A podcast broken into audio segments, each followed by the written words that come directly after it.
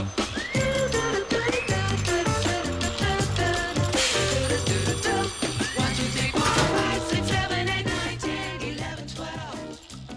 Where are you? I fly home uh, tomorrow. Um, I'm in Bogota. Oh, cool. Okay, good. Which I'm obsessed with, and I, I want to live here. Really? You like it that much? It's so good. Did you yeah. go elsewhere in Colombia? Uh, not this trip, but, but I, you... I I have been to uh, Medellín. Yeah, I thought you... I kind of remembered talking about I that. I did the Pablo you. tour because I'm did... trashy. That was my next question. I mean, I would too. How can you not? How can you not? Yeah. Yeah. It's like going to Chicago and not being like uh, Al Capone lived here. I was just going to say the gangsters in Chicago. Yeah. yeah. Uh, a, little more, a little more recent. You know, his body's yeah, that... still on the street. But uh. Yeah. Right. Right. Um, so very excited to, to talk today. I'm actually probably too excited to talk about what we're talking about today, which is subjunctives. Also, I love as, subjunctives. It's a, such a headache for everyone learning a foreign language. Um, but I, I think what I love about it in English is that it kind of refuses to die. Like there's, there's really only a few cases, and we'll get into this, where, where you still will see it. Uh, or or it's still recognizable as a subjunctive, but it, it's just kind of this persistent thing in English. Um, so I, I kind of I'm I'm always tickled when I come across it, uh, and when it's used correctly. Um, and we'll get into a few songs where it's manifestly not used correctly. So um, we'll give producer Amanda quite a bit to play with there. Um, have you gotten up to this in your Duolingo Spanish? Um, no, I don't think I'm this advanced yet in my yeah. Duolingo Spanish. I, I feel like it's kind of subjunctive and, and imperfect subjunctive, especially, um, I think are like the last tenses you, you really get to in Spanish or, or any Romance language. Um, yeah. I'm just currently buying dresses. That's really where I am. In the, at the oh, store. You're, you're doing all like the, the like dress type language. Like the, it's a lot of, it's a lot of, lot of dress language. A lot of, you know, I, I know words I don't use in English, but I, things like, you know, where's my purse? Uh, oh yeah. um, and a bunch of reflexive verbs. If I'm remembering my Spanish correctly, like everything's dress oneself. That sort of thing. Um, it's, but you might... it's, it's it's a bit bewildering, you know, the the tenses. It's complicated. Yeah, yeah. There and there are and Spanish is even more. There are more, at least more that you actually use than in Italian. I remember. Um, so yeah, I mean they're, they're otherwise very similar grammatically. These are the two that I've studied, so they're the the. closest at hand to me, although it's been a while in in either case. um I remember stuff like that, the vocab and parts of the body, for whatever reason, never stuck with me. Like I I I might know the word for like arm and leg, but anything beyond that, like knee, elbow, things things like that, I just, for whatever reason, I never retain those words very well. That's that's beyond unit one. Oh, you're still. I'm, I'm one hundred eighty-six days in, and it's like I'm still on uh, fundamentals. And you're so well traveled in Latin America now. It's like you've got this. Uh, I, I don't know. I thought you'd be. I thought you'd be. I thought you'd be in my, unit two at least. No, my my restaurant Spanish is amazing. Right? Yeah. I can yeah. read a menu like nobody's business. But uh, oh man, yeah. yeah. It's like my restaurant Tagalog is not half bad now. We were at a we were at a, a Philippine street fair this past weekend, and um, I actually. ordered something that was not on the menu at one of these places because I remembered the word for, so it was like there there was a type of squid dish, and I mixed that up with the word I already knew for squid. So I made this mistake, but it was kind of, I was kind of proud of it because I retained some Tagalog restaurant vocab. Was it good? Uh, yeah, it was pretty good. It wasn't, it wasn't worth the wait in line. This, this place was like, it had a line that was like an avenue long basically. Yeah. Um, and it, it was okay. I mean, it was pretty good, but I've, I've, I think my wife agreed that we've had better, and it wasn't worth like, I mean, it was legitimately like an hour wait in this line. So I think it's one of those things where like people were just getting in line because there was a line, like everyone was expecting something amazing because of the length of the line. And then it turned out that they, the reason for the line was they only had two grill tops going. So, you know, the poor squid had to wait. Yeah. Well, it was already dead. What's a, what's a few more minutes before it gets thrown on the grill? Couldn't sleep and wouldn't sleep, and what would I do if I shouldn't sleep? Bewitched, bothered, and bewildered am I. Hi, I'm Ryan Davis. And I'm Mike Laws. And this is Red Pen, a grammar podcast. So, okay, into subjunctives here. Um, and I think we need to define this. Um, and I, I think especially because we're we're going to talk in terms of mood. Um, and there in the reference guides, you'll see this referred to as a tense or as a mood, kind of interchangeably. Um, I guess what I, the way I like to think of it is it, it, it's conveying something to you about the, the mood of the speaker. So it's, um, it's telling you about the speaker's stance, basically, like, um, whether they're expressing doubt or hopefulness or demanding something.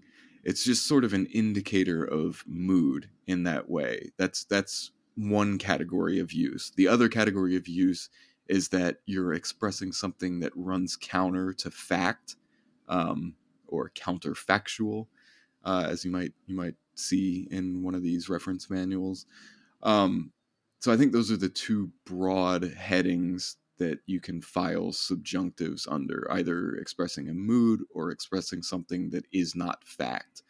Um, to make this more concrete, um, give you an example.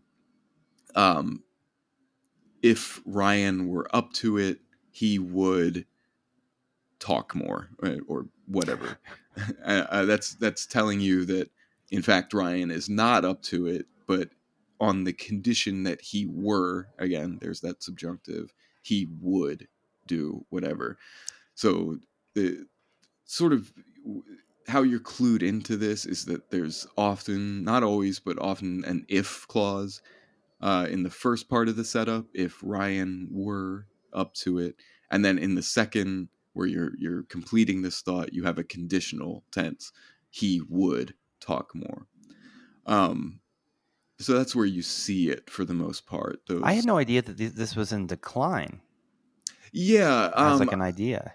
Yeah. And we'll get into more cases where it, it used to be, you used to see the subjunctive mood where you don't anymore, where it's just out of fashion and it, and it reads as very like, you know, nineteenth century and sort of archaic at this point. Um, the example I just gave, I think, is one where you do still see it. So it, it is still in play. Um, although, as we'll see when, when we look at some examples of lyrics, a lot of people don't. A lot of people there would say if Ryan was up to it, he would, whatever. Um, so, yeah, I think it, it is in decline. There, there's still just a handful of cases in English um, where, where you do see it. Um You know, uh, if you look in Chicago, for example, the Chicago Manual of Style, their their basic entry on subjunctive, it starts with this clause, although the subjunctive mood no longer appears with much frequency. And then it goes on to tell you all about how it is still useful um, in these in these handful of cases. But that should clue you into how how little used it has become in English. So I, I think you're right that To, to say that it's in decline, or it's long been in decline in English. I like the old-fashioned flowers, violets are for me. Have them made in diamonds by the man at Tiffany. I want an old-fashioned house with an old-fashioned fence and an old-fashioned millionaire. It can also be hard to tell when something is in that subjunctive tense because the, the form that it takes isn't any different from the normal past tense. So what was that example? If Ryan felt up to it, or if I felt up to it. I mean, I felt is just your your standard uh, preterite or standard past tense. You know, it doesn't it doesn't sound all that strange. Whereas um, if if Ryan were up to it, is kind of strange to the to the ear. I mean, it sounds natural enough to us because we're, you know, native English speakers. But if you were looking at a, a conjugation chart for the verb to be, um, it wouldn't normally be the third person, Ryan, next to the word were. It would be was. That's the indicative form of it, or I guess is. So you'd have Ryan is this, Ryan was that. You'd never, except for the subjunctive here, see Ryan were. That's that's very strange. Or the first person, I were, you know. Um, it's I am, I was. Very rarely do you see that form of the verb butted up next to the first or the third person. Um, so that's that's. I mean, those other uses, like the one, the example you just gave, it is still the subjunctive mood. It's just that the verb form is more standard uh, or something that you're used to seeing. If you had those conjugation charts, like if you were learning English from, coming from another language background, um, they would be those those more standard forms. Um, Ryan felt wouldn't, you know, the you'd see that in a lot of different cases, not just the subjunctive. Um, and Chicago notes that uh, despite the decline of this tense, this mood, it does persist in, in certain stock expressions as well. So when you see things like perish the thought or heaven help us or be that as it may. Be that um, as it may, I think you don't see as much anymore. I don't really think you see any of those all that much. I mean, perish, like, the, thought. perish the thought. I'm yeah. going to say that at least once today. Were you recording Red Pen again, Ryan? Yeah, it's like your friends can always tell when you're, when you're fresh from the recording. You've got these these strange, like, nineteen fifties or earlier stock expressions. Yeah.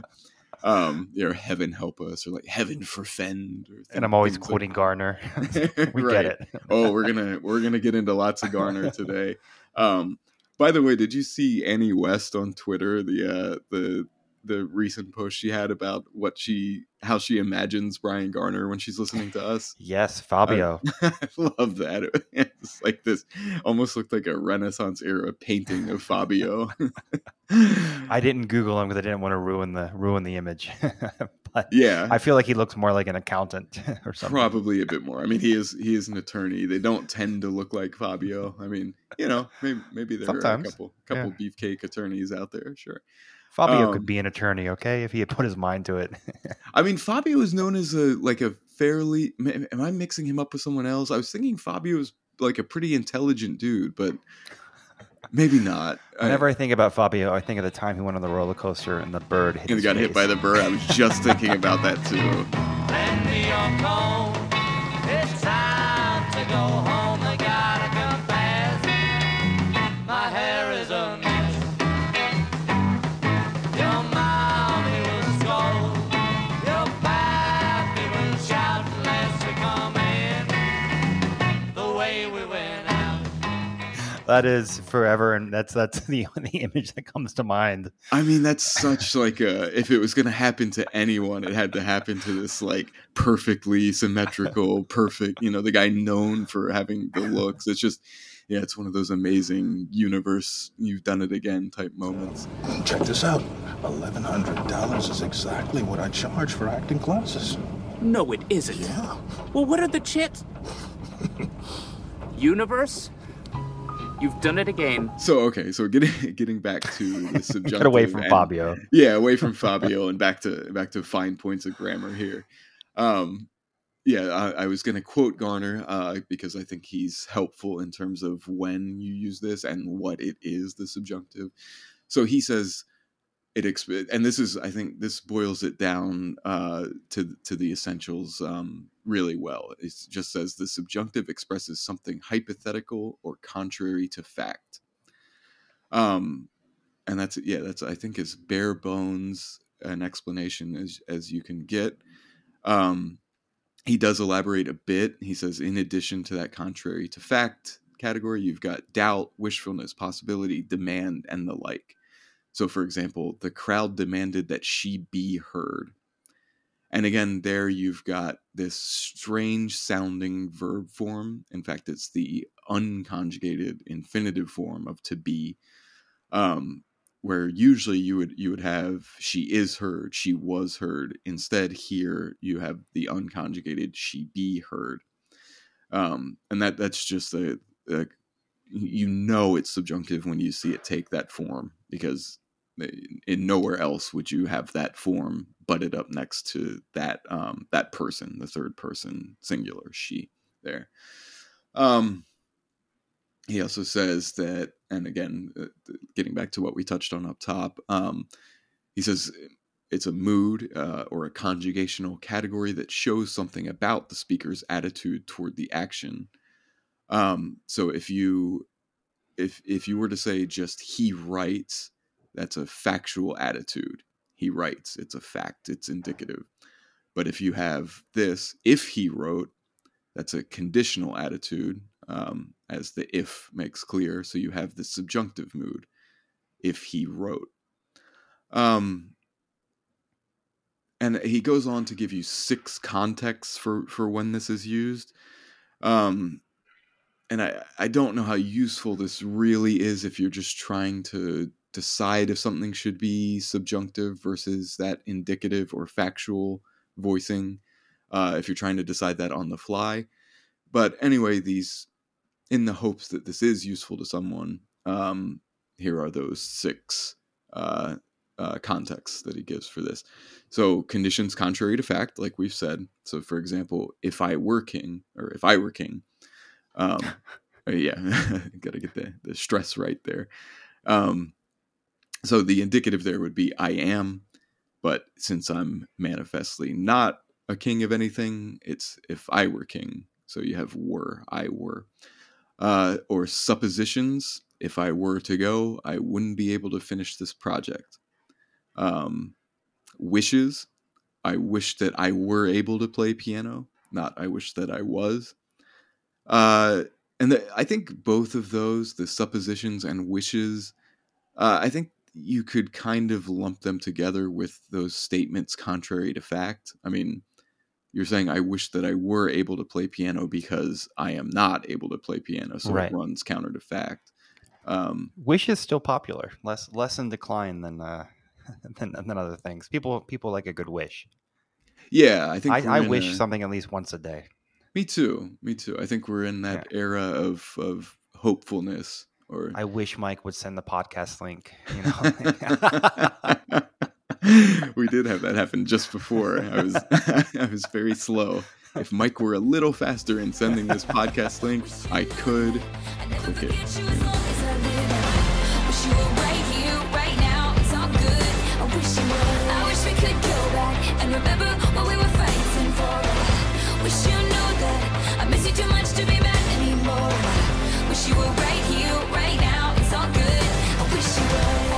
So yeah, I think those those first three of these six categories all kind of go together. Um, for me, they're they're all counterfactual. Um, but then demands and commands is his fourth uh, context category. I think that is, that's a little different. So I insisted that he go is his example there. Um, normally, you'd have he goes. That would be your your factual uh, context, but since this isn't quite a fact, it's it's telling you more about the the speaker's or the, the I, yeah, yeah, the desire, um, or they're demanding something. But yeah, it it tells you more about their stance on this than an actual point of fact. Um, the subjunctive is in order there. Um, and then going along with that, a little softer than a demand or a command is a suggestion or a proposal. So I suggest that she think about it a little longer. And you have she think, normally uh, indicative or factual. You'd have she thinks, um, but here you're you're learning more about the I who wants to suggest that she think. Then you, um, you know, it's it's not a statement of fact there. Um, and then six, and finally statements of necessity. So it's necessary that they be there, um, or like it's essential that they be there. Things like that. Um, And again, you have that they be. That's the only time you'd see that in English, uh, is with the subjunctive mood. Um, and again, I just want to uh, quickly touch on the forms that these take. So you have what what's usually a preterite conjugation, um, or specifically the second person singular or the first, second, or third person plural. So getting back to our example of to be, you have were. So that's the second person singular, you were. It's also the first, second, or third person plural. We were, you all were, they were. That's what's used to form the subjunctive in some of these cases, not all. But again, you have like, if I were you, I wouldn't do that. So you have I were, where normally it would be was. If she were going, you know, she'd bring cake or whatever. Um, and you have, you have she were rather than she was. And then in others, it's the unconjugated infinitive form. So in this case, be, um, I demand that they be there, or it's essential that he go. Um, so yeah. And then when it's one versus the other, I think is just kind of an idiomatic thing. Like I demand that he be there versus I, you know, it's, I don't know that there's any quick way to to determine whether it's that unconjugated form versus that um, second person singular form. I think it's just an idiomatic thing. Um, and getting back to another thing that we touched on up top, uh, just briefly on these these forms passing out of fashion, um, where. You, I wanted to just give a couple of examples that uh, Garner also cites uh, elsewhere in his usage manual about things that you used to hear that are subjunctive mood that today would strike us as very uh, archaic.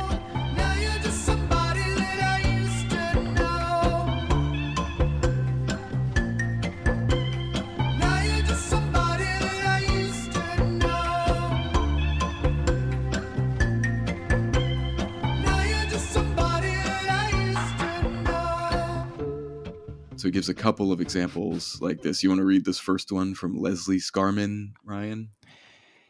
Its very existence is, therefore, a bulwark against oppression and tyranny, no matter who be the potential oppressor or tyrant. Yeah, and the, that's the, the, the be there, um, yeah. No matter who be the potential oppressor or tyrant. I mean, it's... You know, it is that subjunctive mood, yeah. But it sounds like something that you'd hear in, I don't know, like Game of Thrones or something like oh, that. It's li- literally from a book called English Law, The New Dimension. Right. I mean, which is, but that's from nineteen seventy-four, which yeah. When I read this, I was expecting it to be from like seventeen seventy-four. You the know? seventies are quite a long time ago, Mike. I don't know if you've been. Yeah, that's track. True. That is that is fifty years ago now. It's half a century ago. But still, you know, there, there's writers we still read from the seventies, like for pleasure. Not not because we're assigned them in school. I just I was expecting that to be much older than it actually was. Um, and I guess to to modernize that or to put it in a form that you you'd be more likely to hear now that wouldn't strike you as that old sort of fusty sounding English. You just have no matter who the potential oppressor or tyrant is. Um, so just making it indicative uh, rather than subjunctive voice.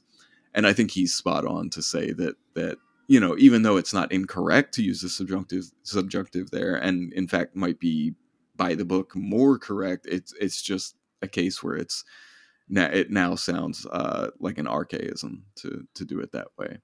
Um, you want to give us the second one of these? Right? I love this one. Yeah.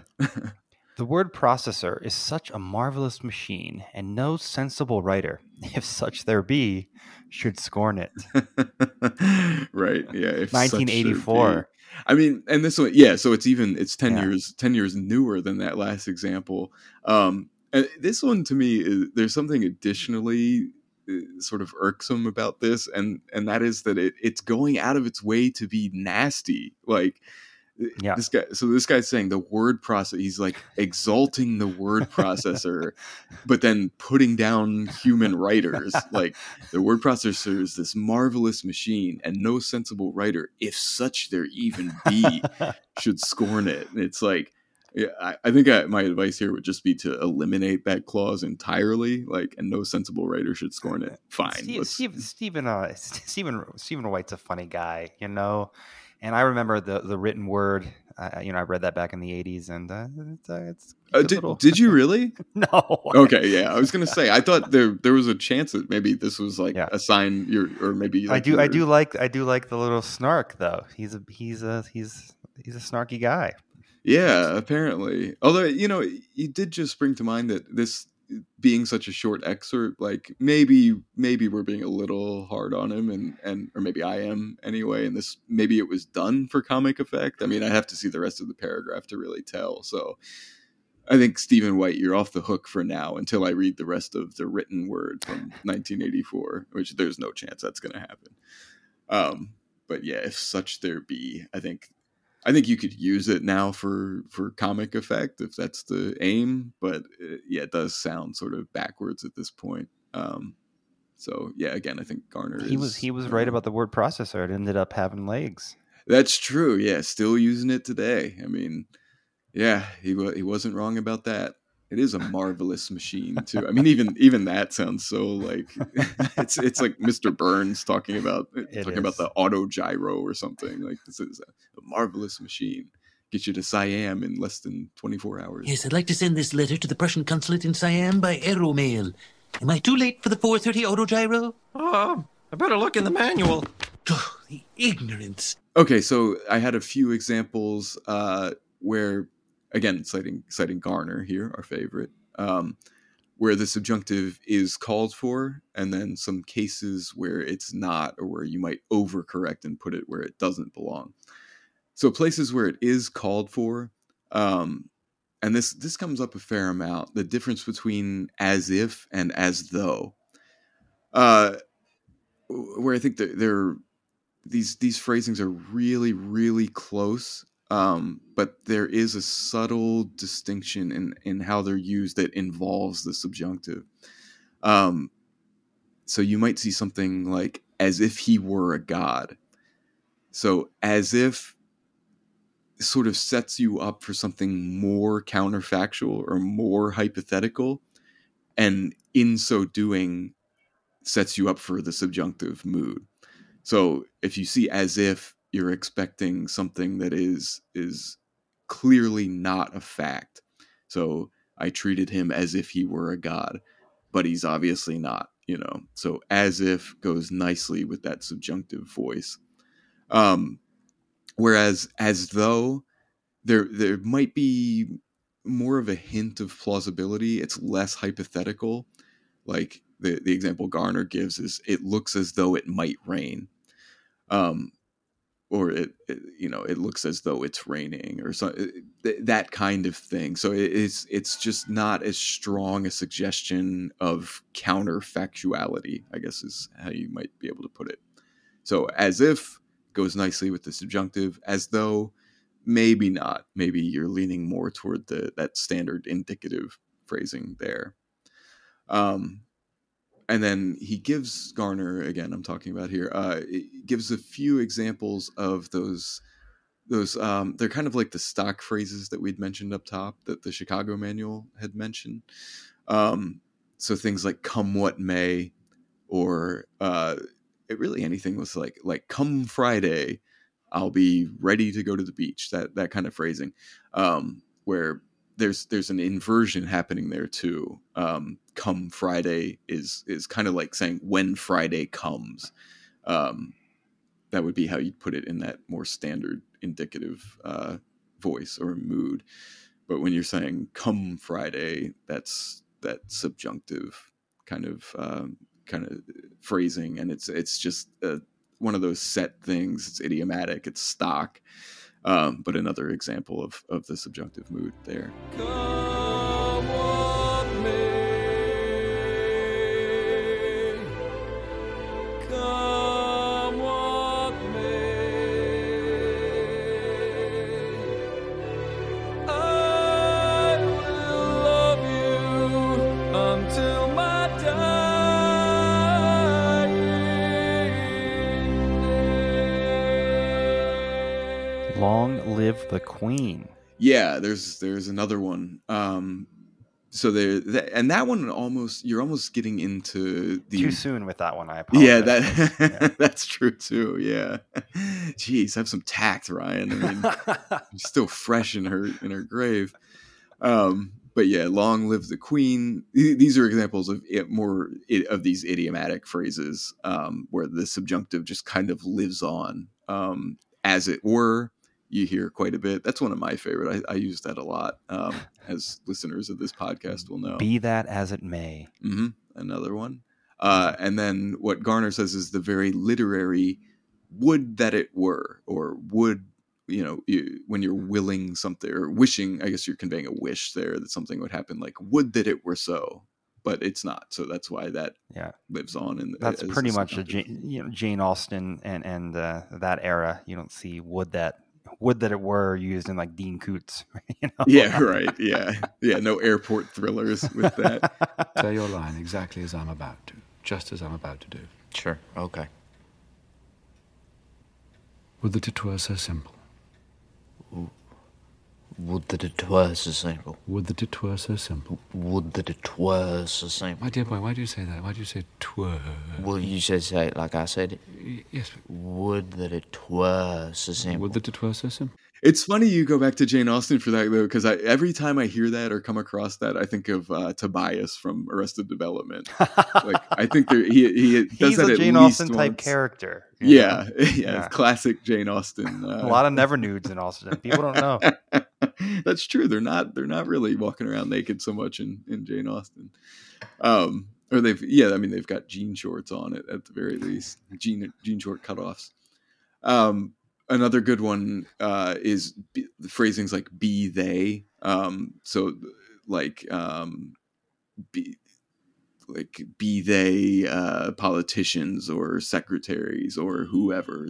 When you're saying it's it's kind of like you're saying whether they are waitresses or secretaries or politicians, um, then you're completing your thought, obviously. But instead of phrasing it that way, you have that same inversion going on. So it's be they. Whatever. Um, and I think you do see that one a fair amount still. Like that, that one kind of endures more than, um, more than that would phrasing that we just talked about does. Um, and similarly with the word lest, which, uh, I feel like I've, maybe I just use it a lot, or I, I, I mean, I don't think that's a good marker of, of, of its popularity. That's true. Yeah, yeah. You're going out of your way to, to use less, distance yourself from folks with the words you choose. Yeah, I'm trying to be as alienating as possible using these like the Alienist, Henry James words. Yeah, another great book, by the way. Good book. Um, although I didn't think much of the show, I, I kind of gave up. Oh, the it. show is so so not good. Yeah, yeah. It just felt like that, like second tier. Um, well, it got passed down from like serious people to, you know, F X eventually. Is that what happened? I, I couldn't tell if that, because it, it seems like it, it happened really late for, I mean, yeah, that book's been out a while. It was like they, uh, Scorsese was in talks and Spike Lee was in talks and then ended up on F X as like a, a bad. Yeah, uh, yeah. I like I could have seen um like. I mean, I'm saying this because he did the Nick, but Steven Soderbergh or someone like that. Yeah. But or Scorsese, like you said. I mean, like the someone who's done a period piece from around that same era. You know, you know what else that's never been made and has been passed around a million times is Devil in the White City, which is an, an obvious great movie. I, I don't know about that one. Is that uh is that also set in that? That it's same... in Chicago during the World's Fair. Um, it's about that that serial killer and uh, Olmsted, who's like designing the World's Fair. It's like a big, epic kind of like historical novel. It's oh, got like a lot cool. of Alienist vibes to it. Yeah, and that's like when's the World's Fair? Is that like nineteen oh eight? Or... I think so. Yeah, if there to... be a World's Fair. Yeah. Um. So, okay, so getting back to less, yes. That was the next example. Less. That's that's another one where you do, it, to the extent that you see it anywhere anymore, it's it's followed by a verb in the subjunctive mood. So, lest there be any doubt, or, um, you know, lest, uh, I'm going to quote from there's there's uh, a Village Voice article from nineteen ninety-seven called "Waiting for Radovan," which was about the war criminal Radovan Karadzic. The Bosnian Serb military leader is reportedly leery of leaving the self-proclaimed Republic of, of Srpska, lest he be dragged off to the Hague. Blah, blah, blah. Um, so you have lest he be, and again, that's that uh, unconjugated to be infinitive form that's in the subjunctive mood there. So lest he be dragged off. Uh, you would never, to, to give you the example of how strange this would sound if it weren't subjunctive. And by the way, I just used the subjunctive in saying that. Um, you would never see lest he is dragged off to the Hague, or you shouldn't anyway. It just just doesn't sound right. Like lest always introduces a subjunctive um, tense. And before we, we leave this section, I just want to flag that in, in nineteen ninety-six, the Houston Chronicle had an article entitled "Color from Paprika Gives Food a Boost." Lest it burn. Yeah, I didn't even, God, I didn't even notice that in here. I saw the example, but Paprika I didn't. Paprika making news in the nineties. Yeah, slow news, everyone was. Slow news day. It really, it's like slow news decade, I think. God. Add lettuce to your salad. Yeah. That, insightful. Yeah, that green really makes it pop. That green from vegetables. It's amazing. Um, Can you imagine getting pitched that in the, in the Chronicle? Like, they're all sitting around the desk, and she's like, well, look, I had paprika last week and gave my meal a boost. My meal was a fiery red. Uh, and, okay, so I just had one other example of where, where you'll see this, or where you should see it, um, in addition to less, uh, is suffice it to say. Um, which I think, again, maybe my barometer is off a little, but I think you do see that one a fair amount. Um, suffice it to say that blah, blah, blah. That's technically a subjunctive mood there. It's the same as, again, it involves that inversion. It's the same as the indicative it suffices to say. It's just a subjunctive stock version of that. Um, and I, just additionally on this point, um, I, I learned from Garner's guide that suffice to say is wrong. You need that it in there. Um, suffice to say makes no sense once you once you recognize this as an inversion of it suffices to say. Um, you see that all the time, too. I know, and I, I think I say it all the time, right? Yeah. Right. Had said it all the time.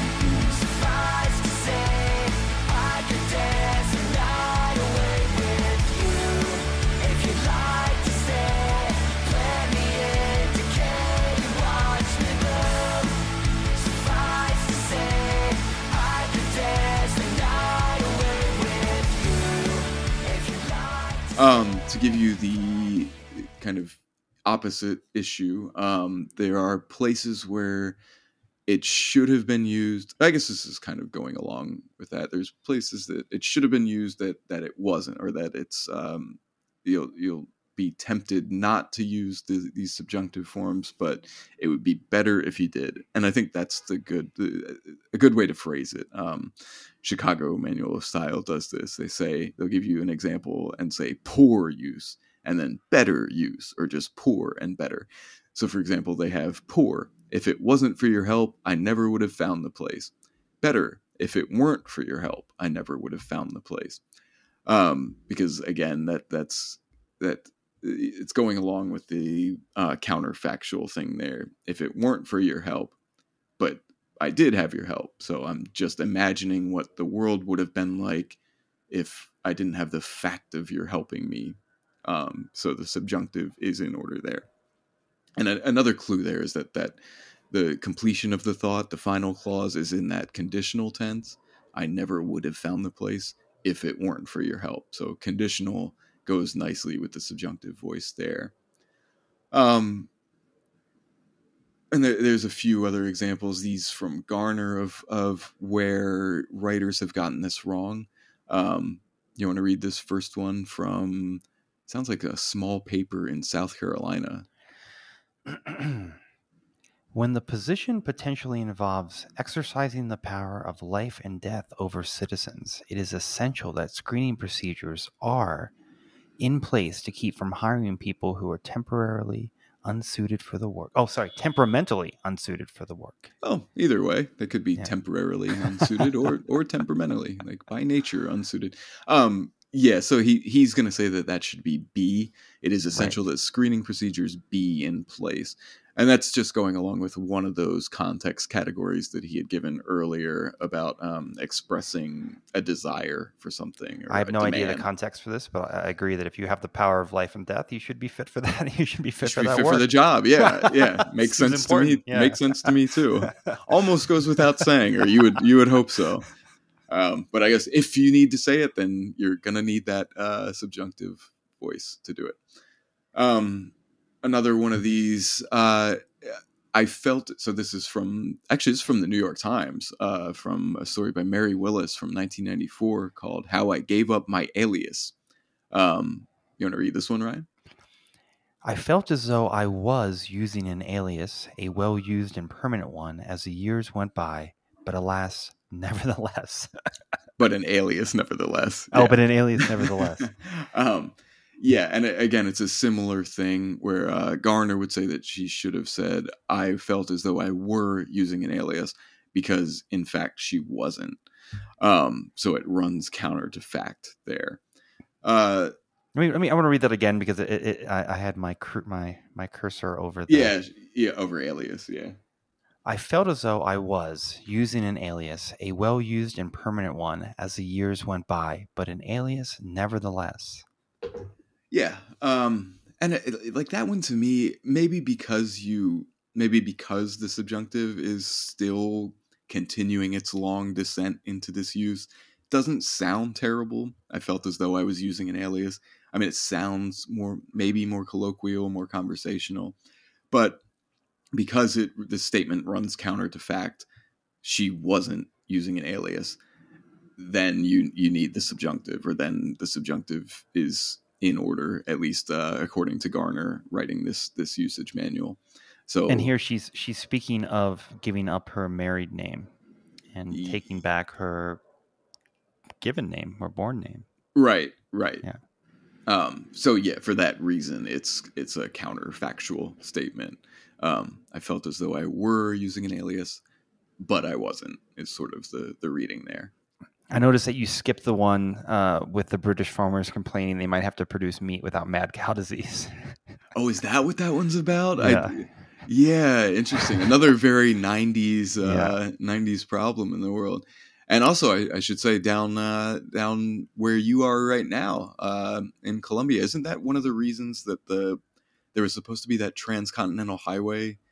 Um, oh, that's been like, talked about for a long time.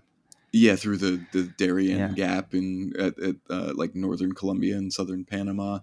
Um, I mean, I, I think there are additional reasons that never got completed, but yeah. one of them at the time I, I remember was like trying to keep cattle out from, from South America that might have uh, hoof and mouth disease. Well, I have I have uh, eaten a lot of beef on this trip, so I hope that they've figured this out. Yeah, we'll, seem, know, we'll know soon like you, enough. Yeah, right. Bringing it back with you. Ryan's bringing mad cow to Bushwick.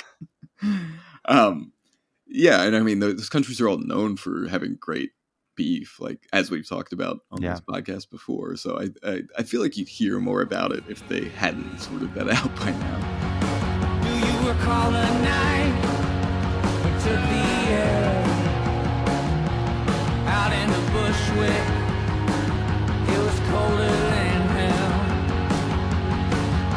so maybe there you should have stopped. Uh, let's get into the so the other problem, not where you probably should use the subjunctive, but where you probably shouldn't, even though you might be tempted to. Um, and Chicago, I think, is helpful here. There's a little entry where, where they write, indicative mood sentences sometimes resemble these subjunctive constructions, but aren't statements contrary to fact. And their example is, so you might be tempted to write, I called to see whether she were in. And I think you and I could agree that that just sounds wrong. I mean, I, I think maybe this isn't the trickiest example that they've come up with here, because it just that doesn't sound right to me. Uh, but they, they say that's a poor use, and it would be better as, I called to see whether she was in. So she was just your normal uh, indicative there. Um, and I, I guess the reason being that the the the person doing the calling doesn't, or the, the speaker doesn't know if she's in or out. It's not it's not really anything running counter to fact there. She might be in, she might not be. It's not it's not so firmly counterfactual, I guess is how I would put it. So I called to see whether she was in. You know, whether right. kind of gives you the the idea that she could be, she couldn't, she or she might be, she might not be. Um, and I think this is also helpful. Chicago, still Chicago, Manual of Style here. Um, they go on to write, although the subjunctive mood is often signaled by if, not every if takes a subjunctive verb. When the action or state might be true, but the writer does not know, the indicative is called for instead of the subjunctive.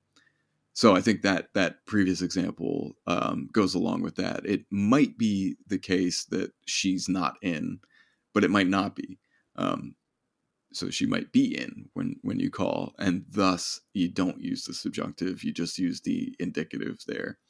Um, the other if example, Napoleon was in fact poisoned with arsenic, historians will need to reevaluate his associates. Yeah. And I, I like this example a lot better because this, this gets you into where it's a little trickier or a little it's, it's, there's more gray area here, I think. Um, But it is illustrative of their, their point that it might be true and the writer doesn't know. So, and it even has that that that phrase "in fact" in there, which I think is kind of the clue. If Napoleon was in fact poisoned, so you have a possibility of factuality, I guess is how I might put this. Thus, it's was and not were. Like it would it would be weird to say if Napoleon were in fact poisoned, because you have in fact jammed up next to the counterfactual or subjunctive phrasing, you know, so it's, it's two things pulling in different directions there. So I think this is a, a better example um, of why you would go indicative and not subjunctive here. If in fact, no, if in fact, Napoleon was poisoned with arsenic, historians will need is better to me than if Napoleon were in fact poisoned with arsenic, historians would need. Um, just because you have that that phrase "in fact" there, and like they're saying, it might be true. The writer doesn't know, but it's not so strongly counterfactual that you need to go subjunctive there. And just to flag, um, Napoleon dot org, which oh, I imagine is a it's a serious website. Um, you know, it, it, there was a lot of arsenic found in his hair. So, oh, interesting. Yeah. Yeah, not so there have sign. been there have been developments in this recent. When's when's this when's this article from? There have been. It seems like a lot of a lot of conversation around uh, Napoleon and whether or not he was poisoned with uh, with arsenic. Yeah, I was wondering where this yeah. where this came from. I didn't know there was such a debate as to how he uh, yeah.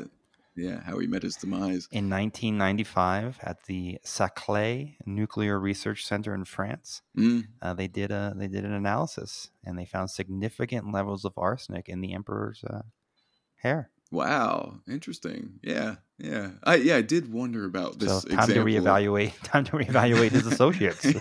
Yeah, for sure. Forget everything you thought you knew about Napoleon and arsenic.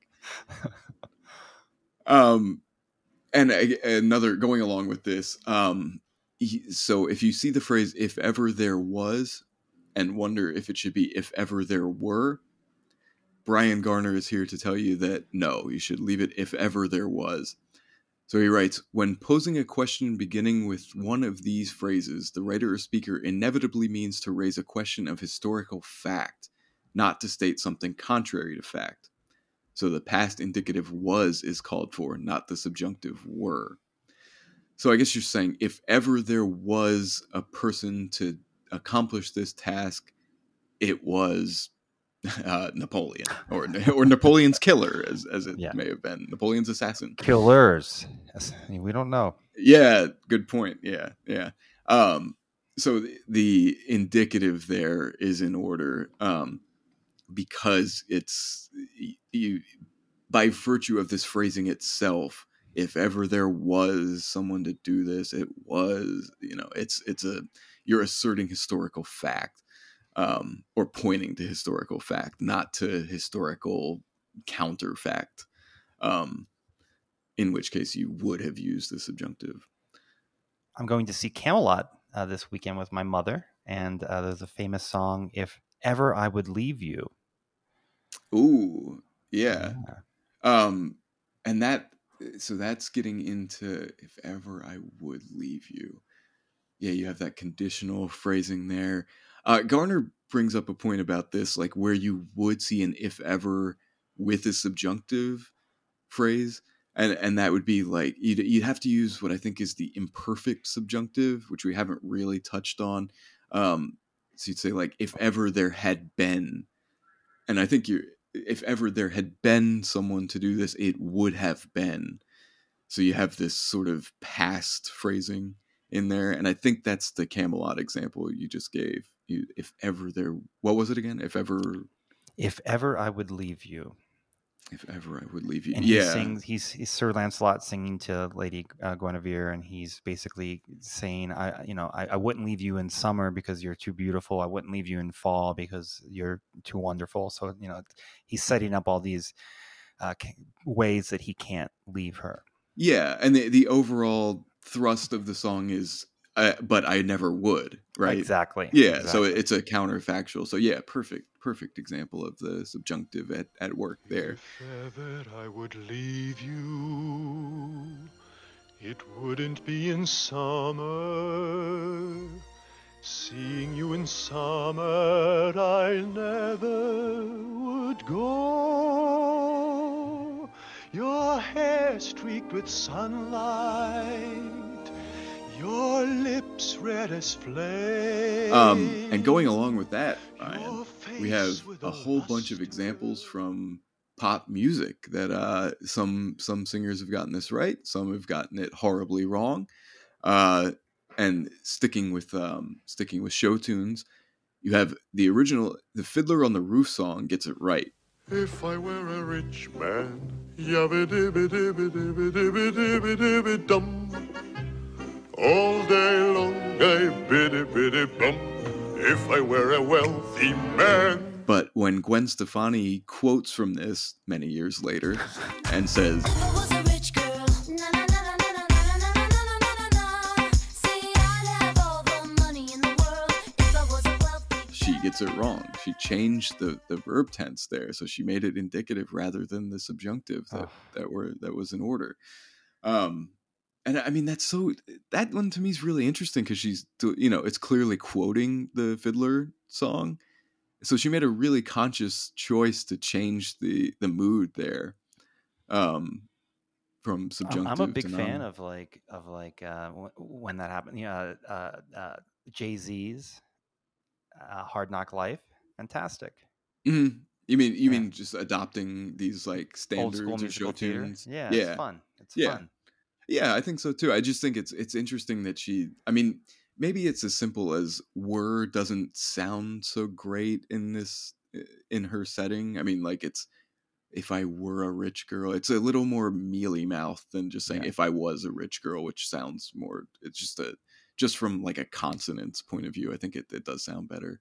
Um, and then producer Amanda brought this to my attention. I didn't know about this, this song. Uh, Bon Jovi has a song called "If I Was Your Mother," um, that I, oh, oh. I mean, Amanda, yeah, a lot so, going on there. Oh my God, Amanda wrote to me that this was incorrect and also creepy as hell.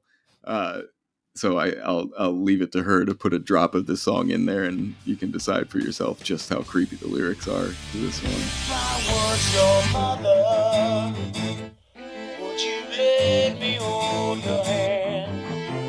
Say you were my baby, would you always be my friend? I was your mama. Uh, but then Beyonce gets it right. Um, if I were a boy. If I were a boy, even just for a day, I I'd roll out of bed in the morning and throw on what I wanted and go. Oh, I love that song. That's a cool song. Yeah, I didn't I didn't know this one before uh, Amanda brought it to my attention. And the Reba McEntire cover, not so bad either. Oh, interesting. Yeah, and this next one I was going to bring up has, uh, I think this is a cover of, anyway, it's If I Were Your Woman by the Supremes. If I were your woman, and you were my man. Although I'd like to say that I prefer the Gladys Knight version. That's where I was going. Weak as a lamb, if you had the strength to walk out that door, my love. Um, but again, nice use of the subjunctive, if I were your woman, the idea being, but I'm not. Um, Dolly Parton and Porter Wagner get it right with If You Were Mine. If you were mine, if you were mine, I wouldn't need no other. If you were mine, and if you were mine, I would be blind to all others. And If I Were a Carpenter by Johnny and June Cash. A lot of country using this subjunctive setup. If I were a carpenter and you were a lady, would you marry me anyway? Would you have my baby? If you were a carpenter. That's a good little song. Yeah, yeah, I always like that one a lot. I'd um, hammer in the morning and hammer in the evening. No, that's not. That's wait, a different that's, song. That's a different song. That's that's. Isn't that, and isn't that one called "If I Was a Hammer"? Yes. Or is it "If I Were a Hammer"? I think it's "Was," right? If I had a hammer, I'd hammer in the morning. But it would fit with the Carpenter theme as well. So yeah, it would. Yeah. Right. Yeah, you saw Carpenter and just went right to that one. You know, I had a friend recently who was talking about. Um, did, did you ever listen to the Highwaymen, Ryan? Like the country supergroup. Uh, I'm I'm really into that that uh, the one song when they like sing about like uh, um, it's like, you know, if I, I'm a sailor, I'm a, I'm a soldier. That's like, exactly yeah. yeah. That that song, by the way, is called Highwayman. So they're uh, yeah. they're one of the the many great examples of bands who wrote a song that is the band name, like and uh, covered by the uh, uh, the female supergroup, the Highwaywomen.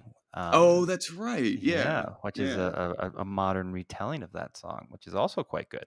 So my buddy, when he was talking about this song, pointed out that um, everybody else's verse gives you some sort of like blue collar job. Like Willie, you know, Willie Nelson's like, if I was a lineman or I or it was like I was a county lineman working on I was it. a highwayman. Along the coach roads I did ride. And then Johnny Cash like, goes to space. Yeah, Johnny Cash comes in like it, Merle Haggard has some line about like it, one of them's a highwayman, obviously. Like, and then Johnny Cash comes in and it's like I was on a starship. Like, it's like I fly a starship across the universe divide, and when I reach the other side, I'll find a place to rest my spirit if I can. All of a sudden, this like very down to earth, this sort of earthbound song just takes off into like it's it's like acid. All of a sudden, it's like this this wild acid trip verse from from Johnny that was, Cash. That was one of Johnny's wild wild times, probably. Yeah, I guess. I bet they was... had a good time uh, recording that album. Yeah, like a little bit of drinking went on. Imagine them writing the lyrics to that. They're like, "What's another What's another good blue collar job?" And Johnny's like, "Oh, I was on a starship."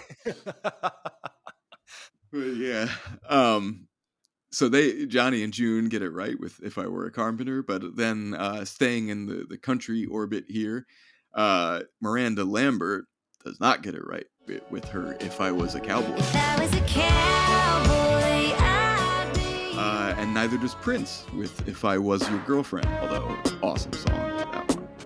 If I was your girlfriend, would you remember? Tell me all the things you forgot when I was your man. So, Ryan, for track changes this week, I just wanted to briefly touch on um, it, when I talked about might could uh, being redundant last week. Um, this isn't really a correction so much as just a, an addition to. I, I could have brought up all these other what they're called double modals. Um, I never knew that was an example of that. Might I could. Call these Billy Bob Thorntonisms. Yeah. Might sling, can. Sling might bladeisms. Could, might had better. Might ought. I'm, I'm going to say might ought at least might once ought. Today. I like might should have too. Or might, I think might supposed to oh. really sounds like sling blade. Might yeah. supposed to. Uh, or might have used to. That one's not so bad, I don't think. Or might would. Yeah. Might, might would and would. might could. But yeah, might, might supposed ought. to. I might supposed to. I mean that that's that's real bad, I think. Um and yeah, that's I think that's it for I didn't have anything else unless you did for track changes, Ryan. Well, we might ought to talk about next week. We might could. Uh I think maybe we're gonna take a week off here. Uh but then when we do get back to it, let's do agreement. Because that's a, a big thing I, I see c- very common errors with in very carefully edited prose. Um, so agreement. So let's agree to do that, Ryan. I love it. Well, until then, I'm Ryan Davis. And I'm Mike Laws. And this has been Red Pen, a grammar podcast. Red Pen is brought to you by the Columbia Journalism Review and is Mike Laws, my fabulous co-host and good buddy, Ryan J. Davis, and super producer, Amanda Darrach. So everybody, uh, listen and subscribe wherever you listen to podcasts, uh, and leave questions for Mike on grammar uh, right on the Apple Podcast app, and we can uh, respond to those in a future episode.